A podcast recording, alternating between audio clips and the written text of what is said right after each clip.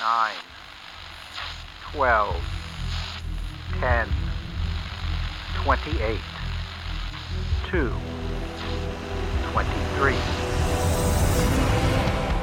This is Deep State Radio, coming to you direct from our super secret studio in the third sub basement of the Ministry of Snark in Washington, D.C., and from other undisclosed locations across America and around the world. Hello and welcome to another episode. I am your host, David Rothkopf, and I am joined today by our regular Thursday co host, Ryan Goodman of NYU Law School and Just Security. How you doing, Ryan? Very well, David. And also joined uh, by um, a friend of the podcast, Harry Litman, who has his own podcast, which I encourage you to listen to, Talking Feds. Harry's a former U.S. Attorney and Deputy Assistant Attorney General. He writes columns for the Washington Post.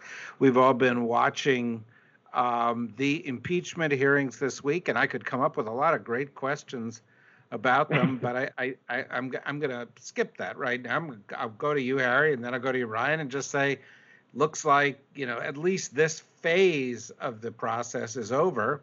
What do you think? Um, and and uh, thanks, David, for having me. Thanks, Ryan, for being uh, on with me. What do I think? You know, I have thought for a couple days that the basic uh, mission of the Democrats was accomplished. That is, the factual account was established pretty much beyond, I would say, almost all doubt. I think of this through a prosecutorial prism a lot, in part because that's who Schiff is, and you can really see that he's approached it that way you know, a few more nails in the coffin surely today with the kind of magnificent testimony of Fiona Hill. But I also, so I thought though that there were a couple new themes potentially sounded that give, uh, if this is the last hearing, he hasn't conclusively announced it, but but uh, a kind of uh, headwind to the Democrats going into what everyone has been assuming mm-hmm. is a um, you know quixotic effort in the Senate. The first is I really do think with today there's been the kind of rehabilitation of the career servant uh, that the president has been at such pains to try to bully and defame for many years. Any criticism he's gotten from any quarter uh, from pe- from people who serve in the government. Um, you know, Andrew McCabe. I could name many more. He's really tried to dirty up. It's been deeply demoralizing for them, and I just think that the sort of five or six people that that came forward, ending with Hill and Holmes today, were you know of obvious sterling character and uh, just kind of buoying for people who think want to think about how their government is acting. Second, maybe more importantly, I thought they pretty effectively made at least three quarters of a turn toward making this. The, the, the Republicans seem very willing to just ignore the, the, the truth and call white black, but they framed it now in, in national security terms, especially through Hill making it clear that the stakes are vital, not just uh, in terms of right or wrong or the moral probity of Trump, but the actual national security interests of the country and the sense that Trump himself um, was kind of either snookered or indifferent to serving Russia. That might be a theme that, that has a greater purchase in the Senate and that the Republicans are a little more skittish about um, uh, embracing. What's what's your take, Ryan? How do you react to that and to what you've seen? So I agree basically um, with what Harry said. I I also think that I just think that the um, foundation that the um, committee provided for Schiff to make the closing um, argument, in a sense, or closing speech that he did was so solid. Um, he got to say that the facts are undisputed, and he was right. Uh, he got to say um, the national security implications because they did, in fact, pivot towards those, and he was right. Um, and he got to lay out uh, the timeline that shows just the devastating facts, and he was right. Um, and so I think that they really, it's just an, I thought it was run so well by him and his team. Um, and I don't like to think of it in terms of Democratic versus uh, Republican in a sense, because I just think it's a, such a important moment for the country. And so I, I thought that was all great. I, I do think that there's uh, just, at the same time, something that seeped into me as a kind of a pessimism was the moment today where Will Hurd gave his kind of closing speech, and I just thought it was pathetic. Um, and saying that you know he hasn't seen evidence of a bribe or extortion, and it's just it's uh, ridiculous. Um, and the, the kind of uh, speech that then um, Schiff gave uh, minutes later uh, showed what uh, ridiculousness that was, and and but but Will Hurd is a bellwether for how the Republicans are going to act, and I think it's therefore not a good sign of how this will come out um, at the end of the with the articles of impeachment. Though, of course, public opinion may shift, and then they might shift uh, in the winds with that public opinion. So maybe there will be some change, but I, I, don't expect it. So I thought there was that, and then I guess I also am a little bit worried about um, the image of the public servant um, because these brave uh, people came forward. I, I, agree with Harry. Um, at least in certain networks and circles, that's exactly um, the impression, the lasting impression uh, that will be left.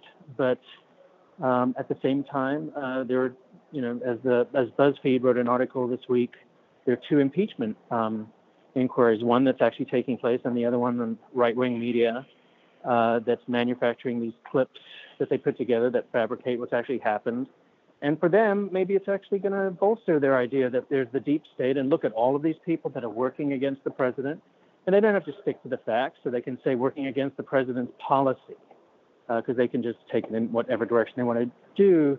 And uh, here's the evidence that they have for it all the people who were working um, in a way that they defied the White House and then came and testified before Congress. I, I actually worry a little bit about um, that uh, negative uh, risk that we're running now coming out of these hearings.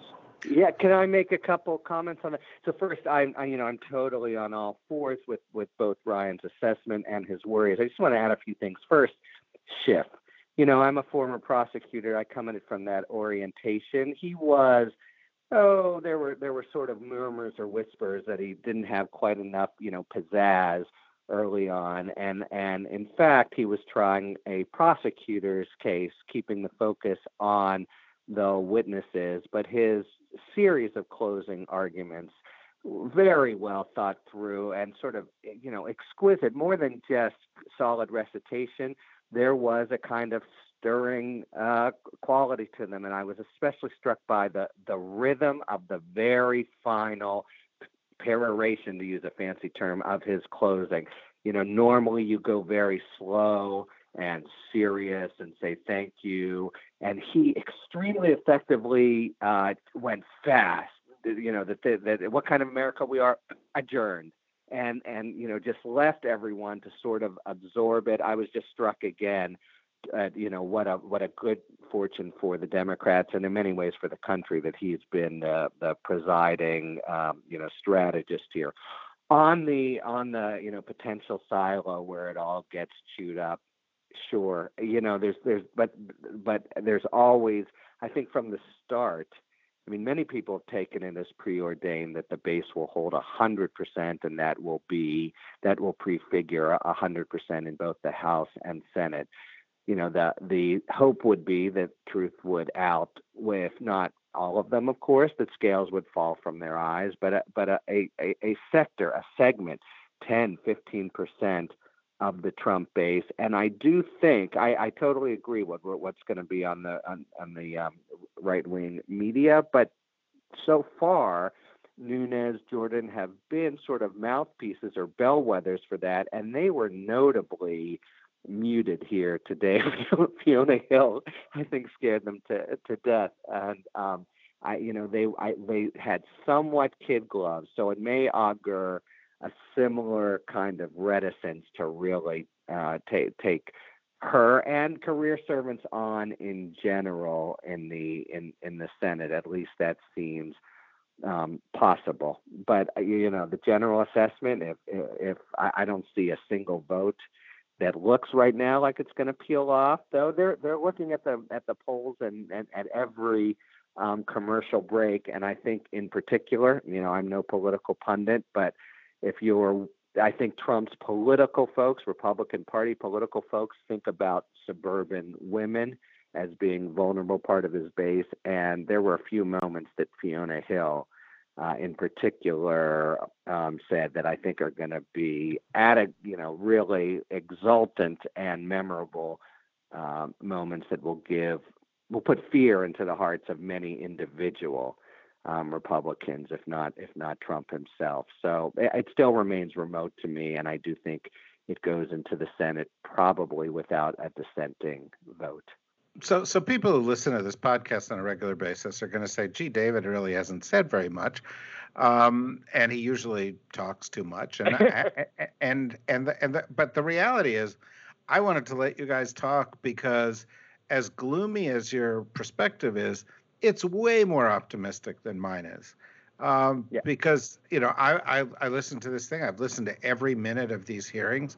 I've been engaged in the in this whole process, and as it came to a close, I, I you know, I maybe some of it was postpartum depression, but I, you know, it it it became absolutely clear to me that the Republican and and I agree with you by the way, Ryan, that Will Hurd was pathetic, and you know he keeps getting mentioned and as you know Repub- yeah.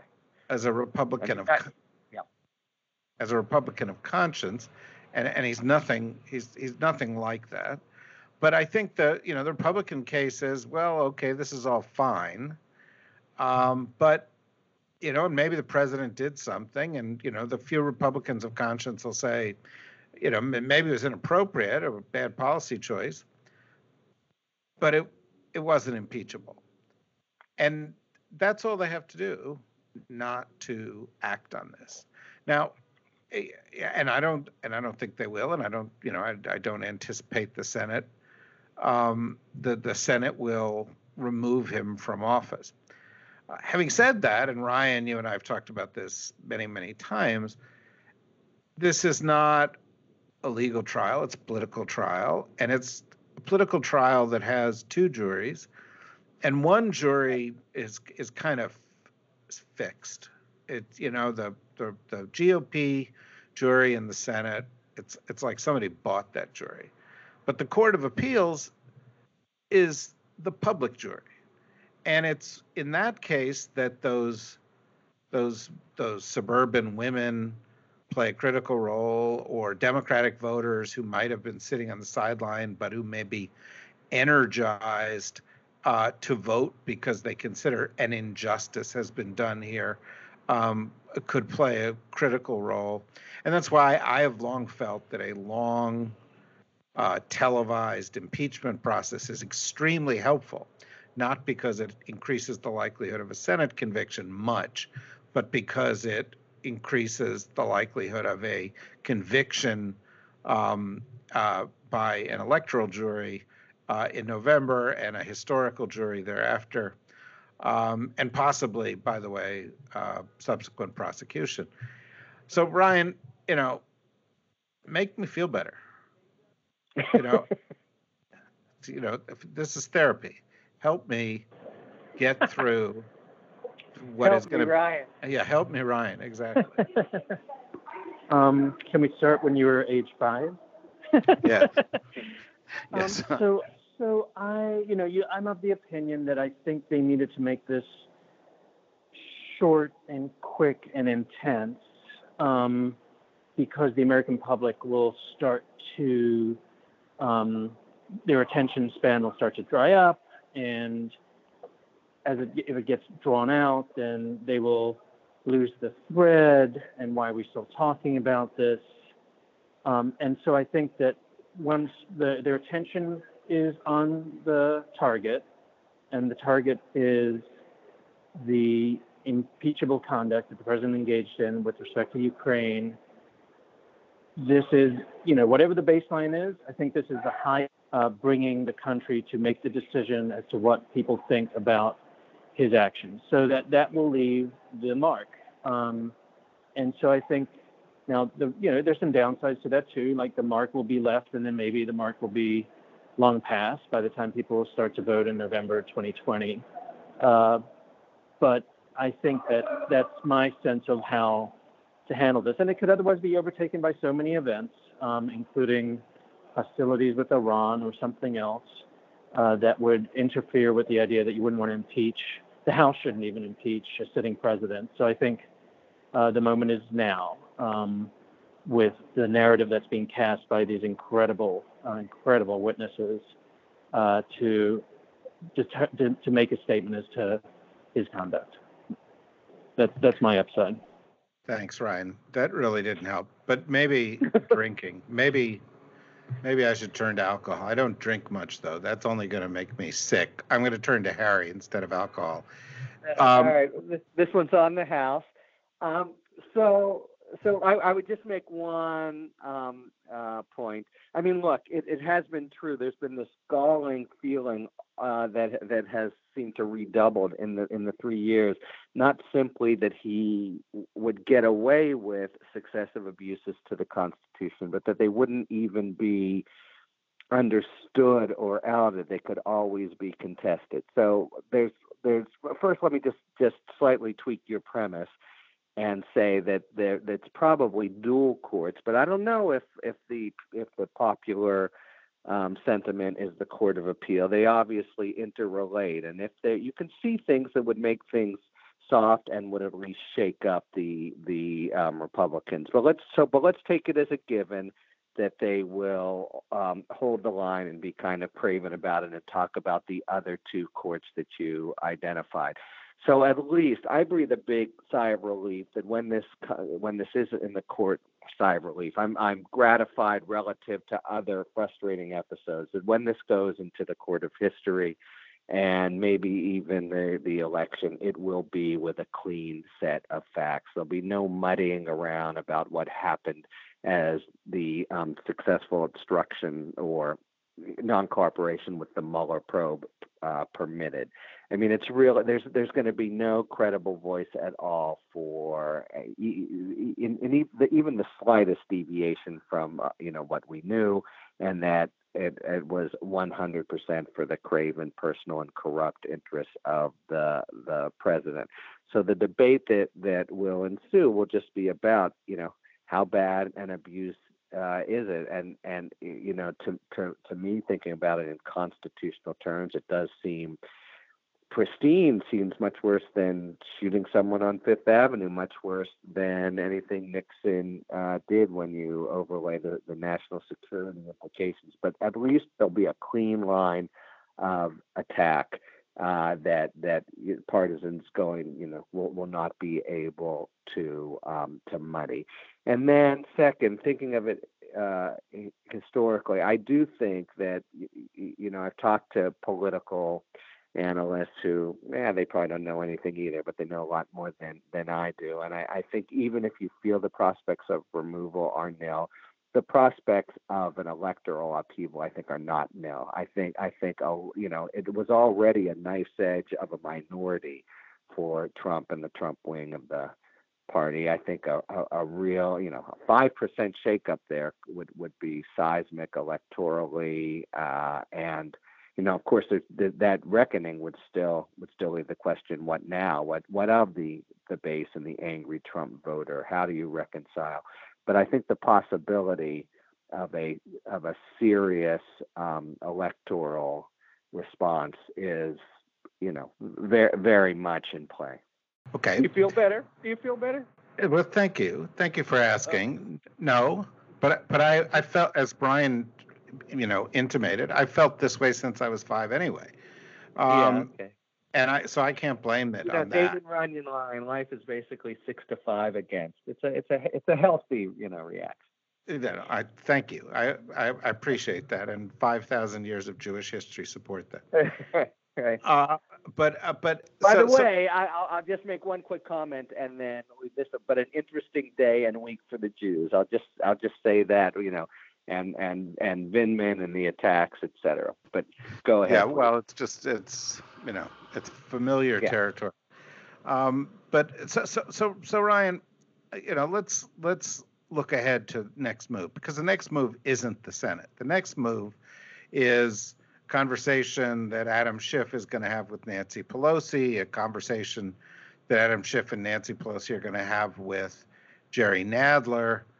Uh, theoretically, this this particular set of hearings feed into a process by the Judiciary Committee, which feeds into a process by the whole House, which all are predicates to what might happen in the Senate. So you're if if you're in the room and and and Adam Schiff and Nancy Pelosi turn to you and say, Ryan, what are you doing here? But then they get over it and then they say, Ryan, what do we do now? What would you tell them? Um, I think I would say, you know, I think the the procedure is to bring it to the Judiciary Committee, have them draft articles of impeachment.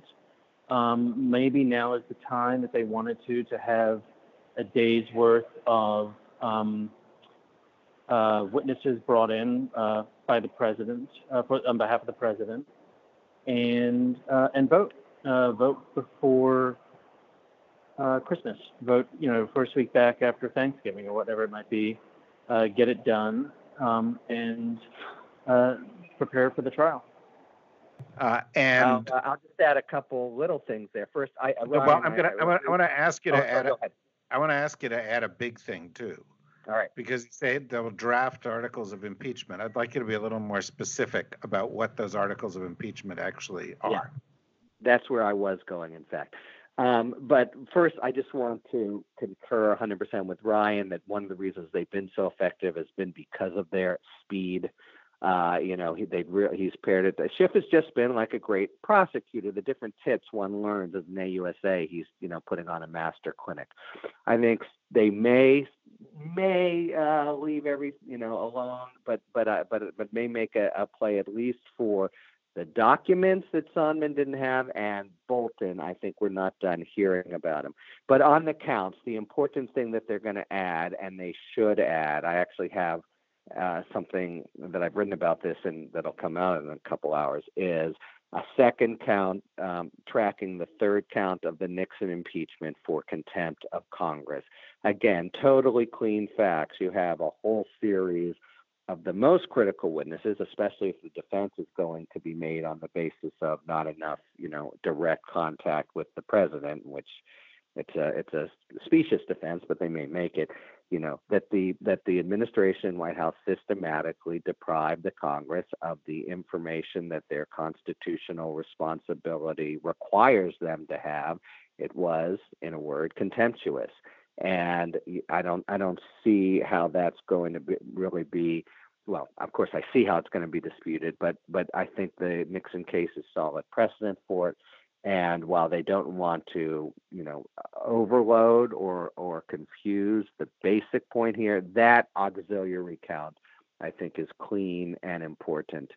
Uh, and and and it, that so either one or two counts arising out of the Ukraine stuff, and then this count on contempt of Congress, I think, is what you'll see and what you should see. So Ryan, it, I'm going to pick up on what Harry just said, and and and and and just carry the question slightly further and say, so by that, are we to conclude, or should the Democrats conclude, that the counts that they offer in this impeachment discussion in the Judiciary Committee and what they put in front of the the the, the full um, House of Representatives should be limited to the Ukraine case. So contempt of Congress in the Ukraine case, obstruction in the Ukraine case, or do you go back to Mueller's obstruction arguments, or do you go to, uh, you know, FEC violations from someplace else, or do you go to any of the other things that Trump has done, um, or do you or do you keep this kind of compact and and all Ukraine all the time?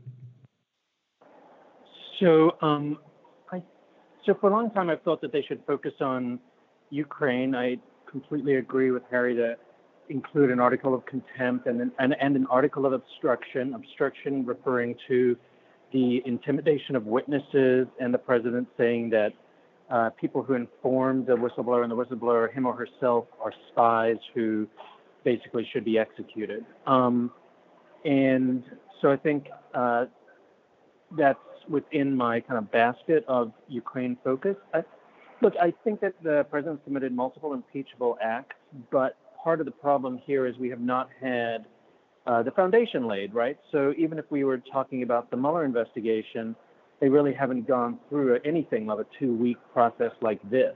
Um, we did hear from Mueller, uh, but we, you know, didn't hear from Don McGahn and others. So I think there are other reasons now I haven't even thought about before, but now that we're at the point that we're at, and if you think you have to move forward now on Ukraine, there's no time to wait to pick up these other pieces, I don't think. And just add a couple other thoughts um, about like the next steps of the Democrats. So one is I think it's on Monday that the uh, federal court is going to hand down the decision on Don McGahn.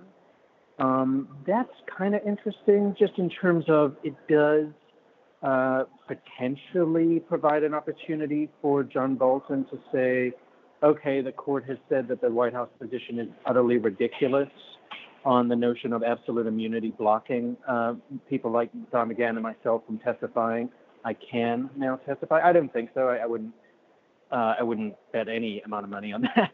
But there's something that's going to happen on Monday. Just that it's a variable. Um, second is one I've um, mentioned in prior podcasts. That's I think a wild card in this whole process is Giuliani. Um, I think there's a very good likelihood that Giuliani gets indicted within the coming weeks, and that will maybe shift um, the American public's understanding, even if the facts that he's indicted for are connected but not uh, fully uh, overlapping with the uh, impeachable conduct. Um, so I think that's another one.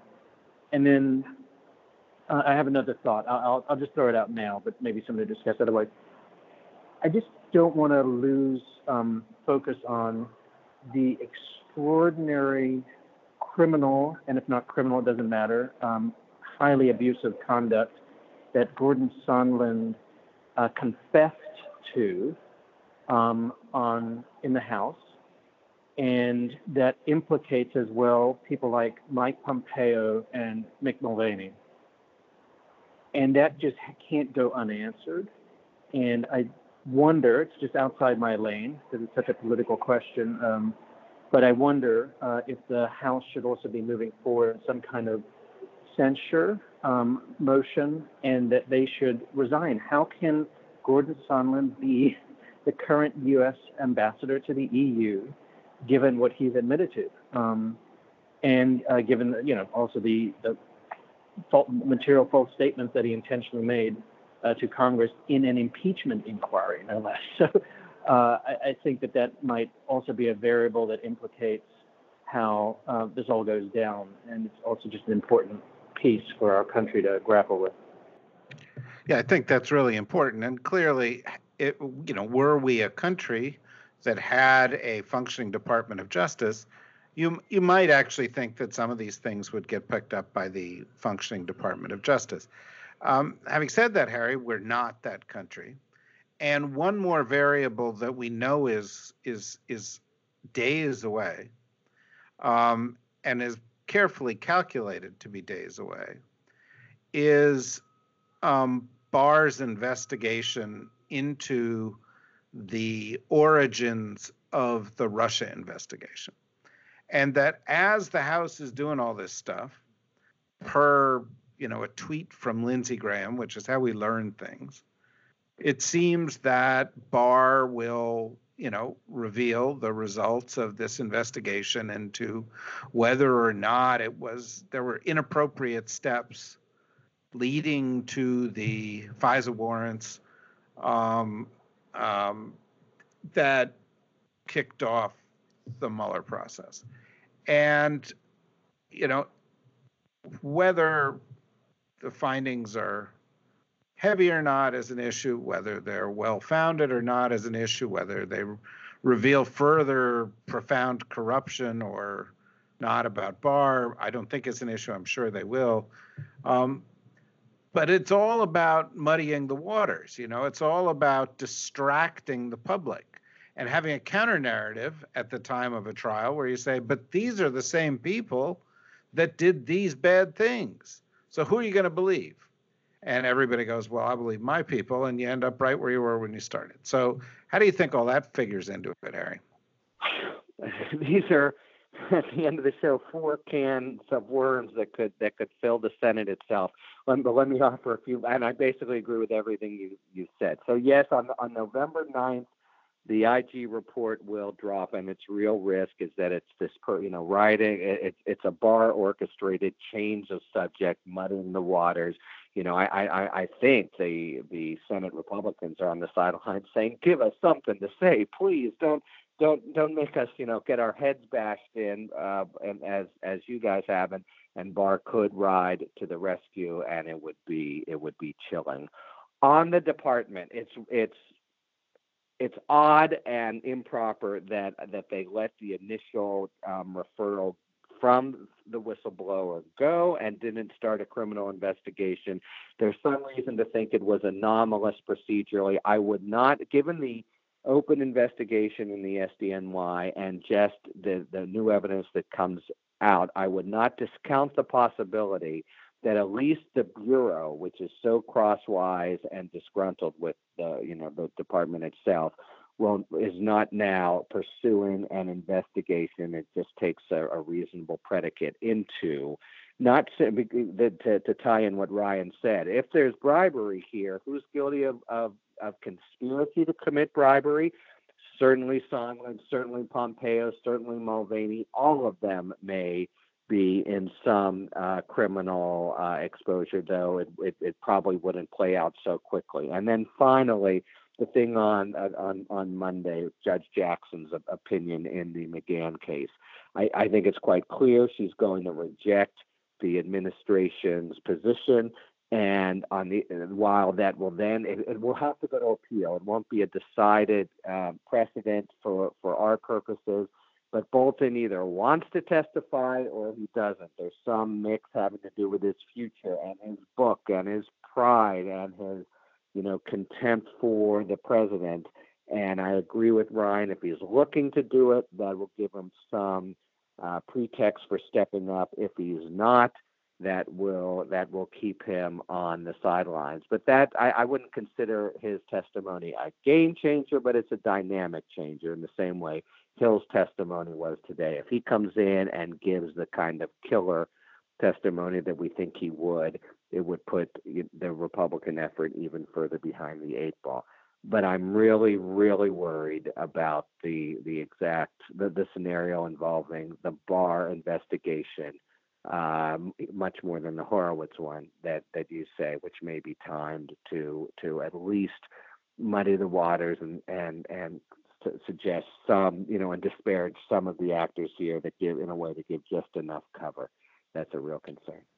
So, you know, you say muddy the waters, and I said muddy the waters, but I don't think we even know from muddied waters. These guys have, been doing have been doing a lot, but literally, as you're talking, a tweet pops up from respected journalist uh, Ryan, and it says Lindsey Graham, who told me and others a few weeks ago that investigating Hunter Biden and bringing him in for testimony is outside of his committee's jurisdiction, that's the Senate Judiciary Committee, sends a letter to Pompeo today demanding documents on the Bidens and Ukraine. And you know, as we as we're thinking about sideshows, that'll be a sideshow. And we also know that, you know, you mentioned some defense witnesses, but we get to the Senate. The Republican defense of Trump is not going to be on the facts because they can't be defended on the facts. Um, but but it seems likely to me that they may want to say, well, we've got to hear from Hunter Biden. We've got to hear from and make it about the Bidens. Um, and by the way, I think this is where the Democrat approach of sort of trying to defend the Biden behavior is going to blow up in their face because Hunter Biden was capitalizing on his father's name in a way that he shouldn't have been doing it. And his father shouldn't have allowed it to be done. Uh, because and here's the, the other big point on it. Sorry to interject. Schiff has had the whip hand in the House. He could just coolly parry all these efforts. McConnell has the whip hand in the Senate and if he wants to to bring that circus to town, he'll be able to do it. Right. So that I mean, so so so now you know there's a yet another circus here, Ryan, and so you can comment on that, and the, both of you can comment on that. I'm going to give, you know, this will be sort of our last round here, given our timing. But I, but but but but what it says to me is this: that as we look at 2020, it looks like a well-run, expertly handled set of hearings by Schiff um, may produce an impeachment and a Senate trial, but is unlikely to lead to the removal of Trump. And the question is then going to become A, will voters remove him? But B, will Trump end up being above the law because the uh, legislative branch of the United States government and Trump's own Department of Justice collaborated to keep him above the law? Or, and I think this is relates to your earlier point, will somehow those the, the, the court system in the United States come to the rescue. And not only in the McGahn thing, but in the in the in the, the request for the president's taxes, um, and so forth. Will there be some holding the president accountable uh, in the third branch of our government that the other two couldn't manage? Ryan first, then Harry. Um, so I think that will come to pass, but it's only accountable in a very soft sense, um, which is uh, the giving up of information, like information about his tax documents, information about uh, witnesses coming before uh, Congress so that Don McGahn either loses now and turns around as well. If he's also looking for an opportunity after a deafening uh, defeat by the federal district court to go to the House and testify. Then that happens in 2020. Um, and we get to hear from him finally as the kind of quote unquote star witness of volume two of the Mueller report. So yes, I think I think the courts are going to probably trend in that direction. Um, but is the president above the law? Yes. Uh, does he have the Justice Department through the Attorney General in his back pocket? Yes. Does he have uh, Congress on the Senate side in his back pocket that uh, people like Lindsey Graham are going to help run disinformation campaigns? Yes. Uh, will they do things? I think the word circus is a perfect word. Make it make it a circus. Make the trial a circus, so that people throw their hand. Americans uh, throw their hands up. Oh, I can't evaluate. Oh, I, I want to turn away from it. I don't want to look at that. Um, yes. so, so for the next 12 months, the president of the United States is above the law when it comes to criminal law. I guess the only uh, caveat I would make to that is I thought it was really interesting what Harry said. I hadn't thought about it uh, much beyond Giuliani, but it is true that over the last two weeks we've had um, undisputed evidence entered in by people who even flipped, like Sondland and Volker, admitting to uh, conduct that seems to amount to bribery, seems to amount to clear Hatch Act violations. Um, and surely there's a predicate there for uh, the Justice Department to move. Um, and so maybe uh, that is something. And it's not the President of the United States, but it's uh, people who are his co conspirators. Um, and so I suppose that maybe is just a, broader wild card than I had thought about uh, with just uh, Giuliani himself. Well, that that may be so. Uh, you know, Kellyanne Conway has, I think, violated the Hatch Act about 300 times um, we don't, we tend not to be, uh, uh, you know, enforcing that one too much re- uh, recently. Um, but but having said that, I, I think it's I, I, think it's a good a good point. Um, Harry, what's your take on the the likelihood that the judiciary will come in on a white horse?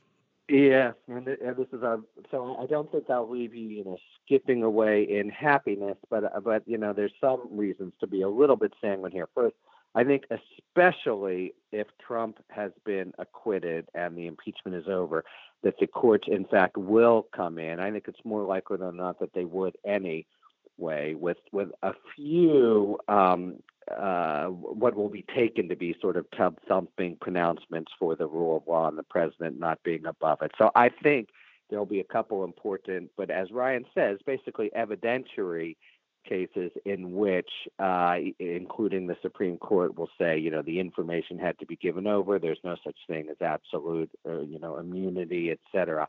Even I, I, I'm not, I don't think there'll be the sort of 9-0 decision that you might have had in U.S. v. Nixon. I think there's three or four kind of um, executive power uh, jocks there who won't go that way. But I think the courts will be remembered as having done something of their job. It's just not, a, but it doesn't really. It's not such a such a big part, and by you know by then it'll be uh, almost ancillary. On the above the law point, yeah, I mean I think that's what these 12 months will record. But all you know, all I can say to keep you from being suicidal is um, you know think think think about what we think about Andrew Johnson now. Think about what we think about Bill Clinton. I mean, there are historical lessons that have been drawn that are a matter of some uh, consensus, and I I do think, assuming as looks pretty likely, that he skates off and the Lindsey Grahams and others of the world give him a pass. I do think it will be recorded historically, and in large part because of the job the House has done and the clean set of facts as a time when exactly that happened, when a sort of banana republic um, uh, dynamic overtook the country for a few years. That, that's a matter of some shame and kind of indefensible now, and hopefully that's from the vantage point of you know five or ten years from now when we're farther, not closer away from um, you know Turkey and, uh, and, and Russia. Um, so, but it but it will be, I think, because the case will be submitted on such a clean set of facts, something that will be to the shame of the people who it will be seen as craven and political and very much not on the merits they supported him. So, in that sense, as a matter of a of a kind of common law constitution, I don't think it'll be taken. You know, even this terrible aberration of a period, I don't think will be taken to to prove that this is the kind of power the president has. I think it'll be seen as a terrible uh, departure. Well, clearly, the election next year will have an effect on that. If Trump that, goes yes, through four years and starts out with 19 accusations of sexual harassment and rape and goes through federal election law violations and goes through the Mueller investigation and proof of obstruction and uh, uh, security abuses and and uh, nepotism and and Ukraine and um, and and and so forth. Uh, emoluments, both emoluments clauses of the Constitution being violated on a serial basis, and then he gets reelected mm-hmm. without having any consequences then the judgment of history um, is is is is is likely to be somewhat different. And I think the course of yes. democracy is is likely to be somewhat different. So you know, yeah, I I, I you know I find uh, uh, all of the this. Stakes are high. Yeah, the stakes are very high, and it's a little depressing. But there was something in what you just said, Harry, that makes me feel good, and that is the argument that you made is one of the core arguments of the book I have coming out next year called Traitor A History of American Betrayal from Benedict Arnold to Donald Trump, mm-hmm. which looks historically at all the instances of this kind of thing, specifically for that reason, to see how history's verdict ends up working its way out. And I agree in the book with the conclusion that you have come to here. So, uh, at least you know, the, you know, I walk away with a very narrow uh, reason for being happy, but you've made me feel good about the book. Uh, uh, the, the future of American democracy, not so much. Um, but this kind of discussion is kind of discussion we need to have. You guys are two of the smartest guys who are out there um, discussing this. Hopefully, we'll have you back. In the interim, I strongly recommend that uh, everybody listening to this uh, goes to Talking Feds, which is Harry's podcast, which is excellent and provides great insight into this, and goes to Just Security, which um, uh, Ryan is the co editor of, and uh, which provides on a daily basis the essential uh, analytical takes and, and more in depth perspectives on this. Uh, that are that that that you've got to have as we go through this period, uh, and of course, come back Deep State Radio next week. Deep State Radio every week.